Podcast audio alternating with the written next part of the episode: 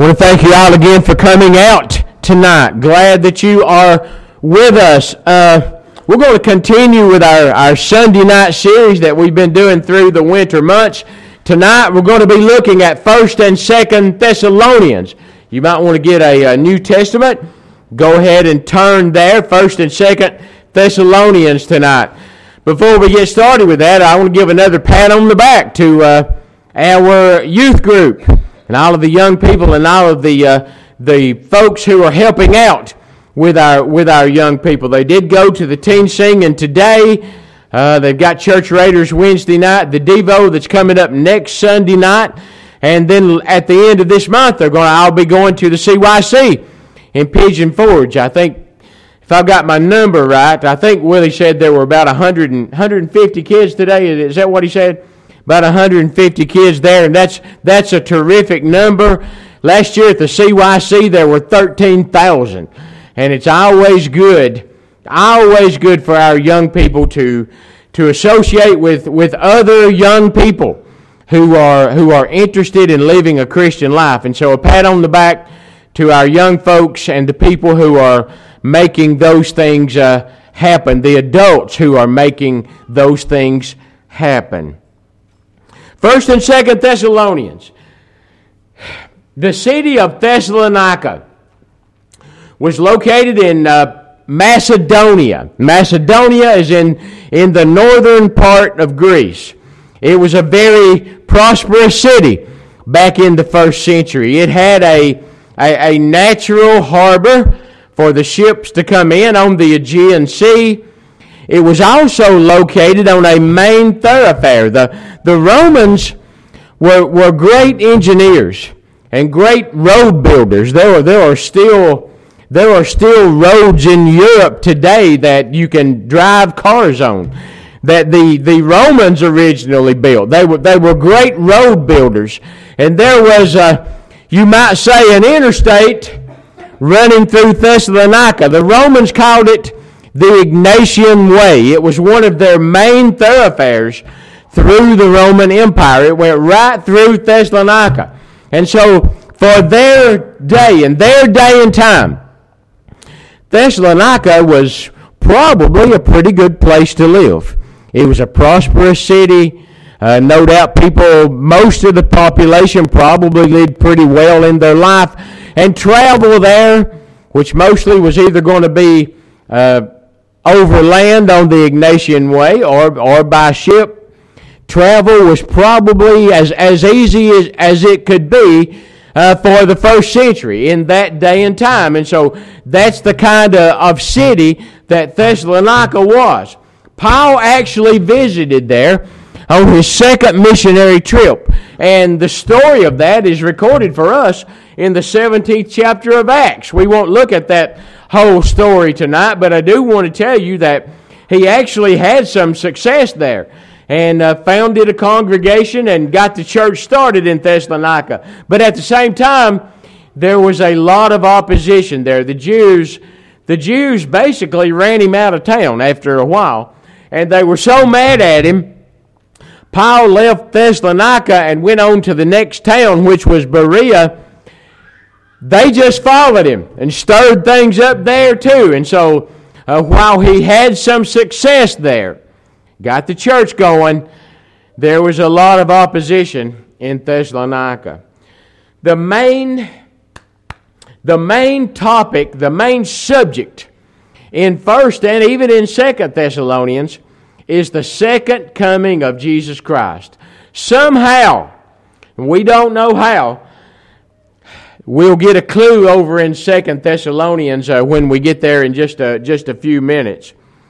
But somehow the people in Thessalonica had come to believe, had, had, they had gotten some wrong ideas, is a better way to word it. They had gotten some wrong ideas about the second coming of Jesus Christ. It appears, if you read 1st and 2nd Thessalonians, it appears that some of them have had just basically decided, well, hey, it's going to be just any day now. And so we can just quit our jobs. We can just sit back and take it easy and wait for Jesus to return because it's going to be just any day now. Also, one thing that Paul had to address was the fact that during this time, some families lost loved ones. And again, somehow they had got it in their head that since they passed before Jesus returned, they had missed out on their chance for heaven. Now, uh, in Second Thessalonians, we maybe get a little bit of clue, uh, a little bit of a clue as to how all this false information was, was getting started. But however it was, Paul spends a good deal of 1 Thessalonians addressing that very subject, the second coming, and straightening out some of these misconceptions about it. In chapter 4, in chapter 4 and beginning down about verse 9, let me show you uh, what he says to them. But concerning brotherly love, you have no need that I should write to you, for you yourselves are taught by God to love one another, and indeed you do so toward all the brethren who are in all Macedonia.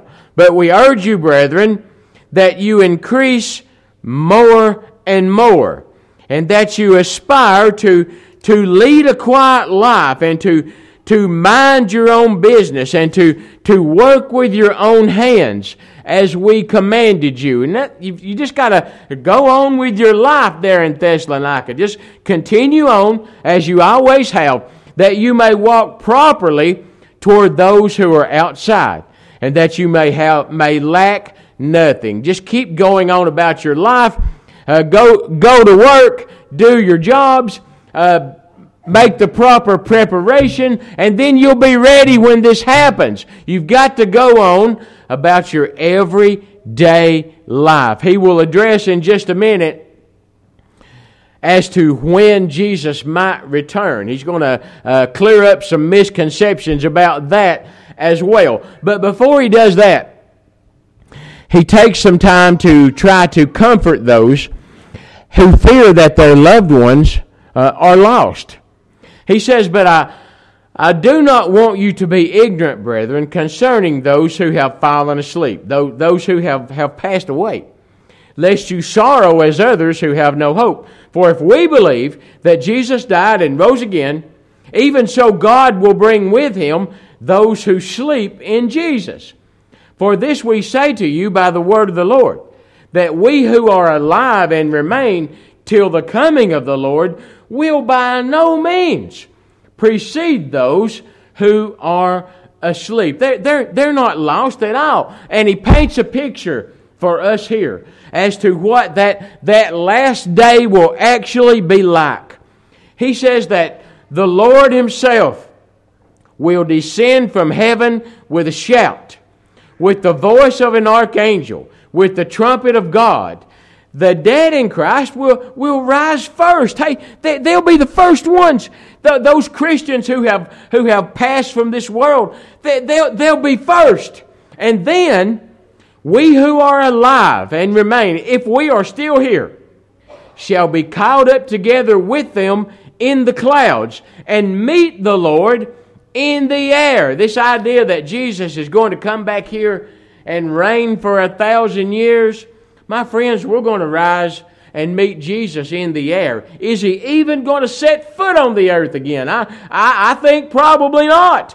We're going to rise and meet him in the air. And thus we shall always be with the Lord. And notice verse 18 comfort one another with these words. Don't, don't be sad. Don't be sad over your loved ones. Comfort one another with these words. Now, as to when all of this might happen. He's, he's painted a, a, a, picture of what that last day will, will be like. And some of those Thessalonians are thinking, man, it's, it's just uh, imminent. It's just, just any second now. But notice in chapter 5, and, and remember, there were no chapters and verses when Paul wrote First Corinthians. This was, or First Thessalonians. This was just a, a, a, a continuous letter. And so the thought, the, the idea about the second coming is still continues on here. But concerning the times and the seasons, brethren, You have no need that I should write to you, for you yourselves know perfectly that the day of the Lord so comes as, as a thief in the night. Don't be, don't be trying to, to make these predictions and, and figure out when it's going to be. He will come as a thief in the night. When they say uh, peace and safety, then sudden destruction comes upon them as labor pains upon a pregnant woman, and they shall not escape. But you, brethren, are not in darkness, so that this day should overtake you as a thief. You are all sons of light and sons of day. We are not of the night nor of darkness. We, we know better. Therefore, let us not sleep as others do, but let us watch and be sober. Those who sleep, sleep at night. Those who get drunk are drunken at night. But let us who are of the day be sober, putting on the breastplate of faith and love, and as a helmet, the hope of salvation. For God did not appoint us to wrath, but to obtain salvation through our Lord Jesus Christ, who died for us, whether we wake or sleep. We should live together with him. And he says again, Therefore, comfort each other and edify one another, just as you also are doing. And so, the, the advice he gives him, what, them, what he tells them to do is continue on with your life, do what you've always been doing, practice, practice God's word, be a good example, help one another. Make the proper preparation, and then when Jesus does return, you will be ready. And that is good advice even for us, since I, I think all of us know and understand that it is a waste of time for us to, to even try to, to figure out when Jesus will return. Jesus tells us himself, Of that day and hour knoweth, knoweth no man, no, not even the angels of heaven, but my Father only. We, we don't know. And I know we have a lot of predictors in our day and uh, date setters and people uh, who, who say they figured it out. Well, my friends, they have not. We do not know. It reminds me of something uh, that Brad Pendergrass told me uh, couple of years ago. If you remember, the, uh, the radio evangelist had uh, made the prediction on nationwide radio that Jesus was going to return. I'm, I'm thinking it was May the 14th, a couple of years ago. And Brad was telling me that when, when his crew went to work that day, people were talking about it and they were wondering, you know, did, did they need to be uh, looking for Jesus? Brad's answer was a good one. Brad said, I don't know when he's coming, but it's not today. Because everybody's looking for him. It's not going to be today. That, that was a good answer. Jesus will come as a thief in the night when, we're, when folks are not expecting it. We, we can't know. We'll just make the proper preparation and we'll be ready. It is believed that Second Thessalonians was written a relatively short time uh, after after First Thessalonians. The second coming and all of the ideas that we've just discussed really is also the main theme of, of, of Second Thessalonians, just as it was with First Thessalonians. But Paul makes one thing clear very quickly. In the very first chapter, he says in verse 6 since it is a righteous thing with God to repay with tribulation those who trouble you. Now, when we get over into chapter 2 in just a minute, we're going to see that there had been some troublers. There had been some folks who had been teaching error, who had been uh, promoting false doctrine there in Thessalonica. And it could be that this warning is for them. And to give you who are troubled, rest with us when the Lord Jesus is revealed from heaven with his mighty angels in flaming fire, taking vengeance on those who do not know God and on those who do not obey the gospel of our Lord Jesus Christ. These shall be punished with everlasting destruction from the presence of the Lord and from the glory of his power. And so a, a, a warning at the beginning of Second Thessalonians of making the proper preparation and being ready when Jesus returns. And for those who were giving the church problems, things were not looking very good for them for the future. And you know, in our day, and, and I guess a lot of us who stand in the pulpit on Sundays are are caught up in this just a little bit. Trying to, to be as kind as we can, trying to be as polite as we can, and, and trying not to, not to uh, hurt anybody's feelings or, or offend anybody, trying not to do those things. And I wonder if, if people like me sometimes, our heart is in the right place and, and we're trying not to chase anybody away. And so we're, we're, we're choosing our words carefully.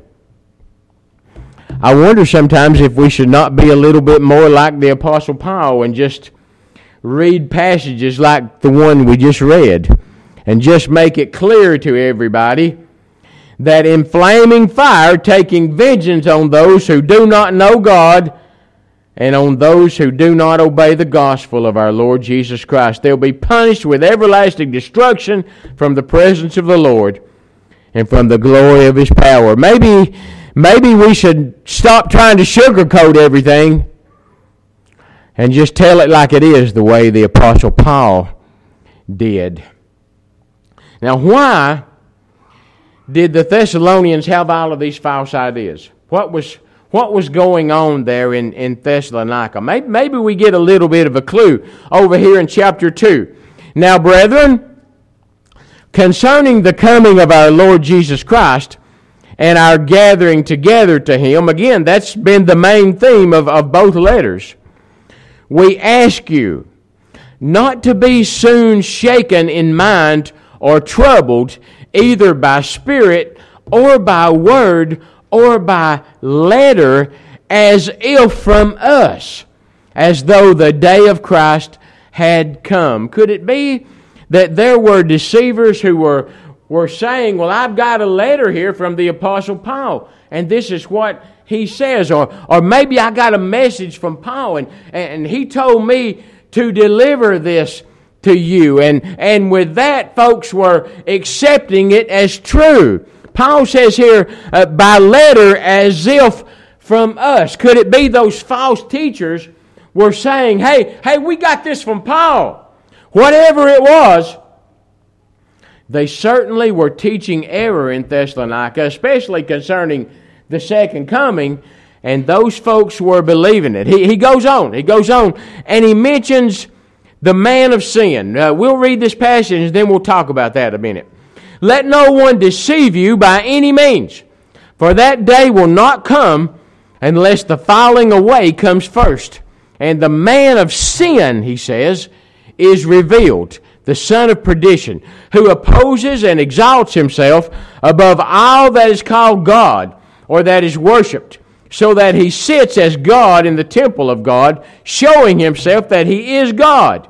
Do you not remember that when I was still with you, I told you these things? And now you know what is restraining, that he may be revealed in his own time. For the mystery of lawlessness is already at work. Only he who now restrains will do so until he is taken out of the way. And then the lawless one will be revealed, whom the Lord will consume with the breath of his mouth and destroy with the brightness of his coming. The coming of the lawless one is according to the working of Satan with all power, signs, and lying wonders. Now, there's lots of ideas about the man of sin and just who that is. But if you think back to just last Sunday night, we were studying from uh, 1st and 2nd and 3rd John. And John talked about the Antichrist. And I wonder if Paul's uh, Paul uses the, the expression, the phrase, the man of sin. John talks about the Antichrist. And remember, both of them are saying that they will be teaching error, that they will be teaching false doctrine. They'll be leading people astray with the doctrine that they are preaching and teaching. And, and I wonder if, if they basically might just be, have the same general idea here that there will be false teachers, that there will be people who will be teaching error, and they will be leading people in the wrong direction. And notice he says that even at that time, the, the lawlessness was already working. Remember that John said last week in our study that the Antichrist were already there in the first century. And so I'm wondering if uh, the idea is just not basically the same. Paul says the man of sin. Uh, John says the Antichrist. But I believe the idea is false teachers, false doctrine, people leading other folks astray with their false teaching. We have to we have to be very careful even in in our day and make sure that we stick to the New Testament and the New Testament pattern and those are the things that we must preach and teach and practice. And I realize we look around us. We look around us and I, I'm sorry to say there's so much false doctrine out there. It's it's, it's scary sometimes. And I realize that there are times when we in the Lord's church trying to stick to the New Testament pattern, we just feel like a, a sore thumb, a sticking out, and, being different from everybody else. But Peter says that we are a peculiar people. And he doesn't mean strange, he means that we are, we are distinct we are different from the world in general. And so, regardless of what we see happening around us, my friends, let us stick to the New Testament pattern and, and not be fooled by the false doctrine that we see and even by the wave of change that we see blowing through the church. Let us make sure we are, we are not caught up in those things and fall away he mentioned that, that some have actually seemingly just give up on life. They've quit work and they they're just sitting around waiting for Jesus. But in chapter in chapter 3 he tells them to do this. This is this is his final admonition to them in in 2 Thessalonians starting at, at verse 7. For you yourselves know how you ought to follow us for we were not disorderly among you when Paul was there in Thessalonica. Nor did we eat anyone's bread free of charge, but we worked with labor and toil night and day, that we might not be a burden to any of you. Not because we do not have authority. Paul's just saying, hey, I, I'm an apostle and I had the right to expect support. But why did you do that, Paul? To make ourselves an example of how you should follow us. For even when we were with you, we commanded you this If anyone will not work, neither shall he eat. For we hear that there are some who walk among you in a disorderly manner, not working at all, but are busybodies. Now, those who are such we command and exhort through the Lord Jesus Christ that they work in quietness and eat their own bread. In other words, we don't know when Jesus is going to return. Your, your loved ones who died as Christians, they are safe. They're, they, they're going to be there. Don't worry about them.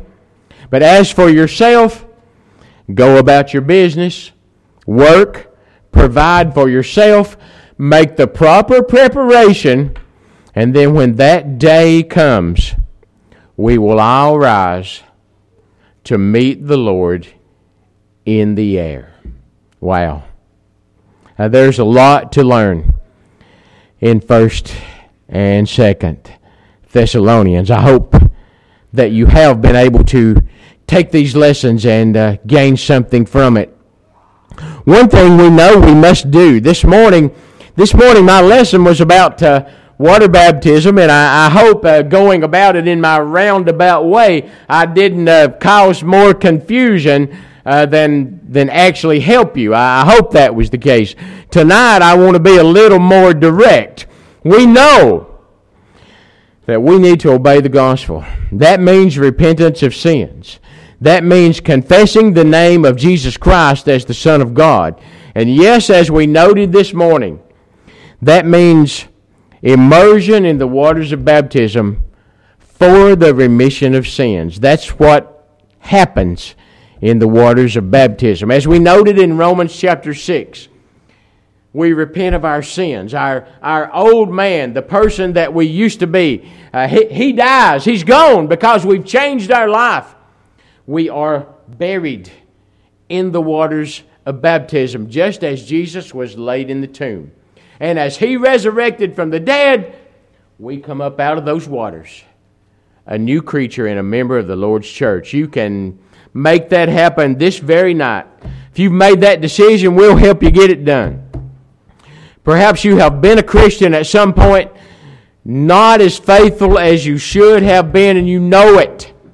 Repent of those things that caused you to fall, and ask for the prayers of the faithful and be restored while we stand and sing.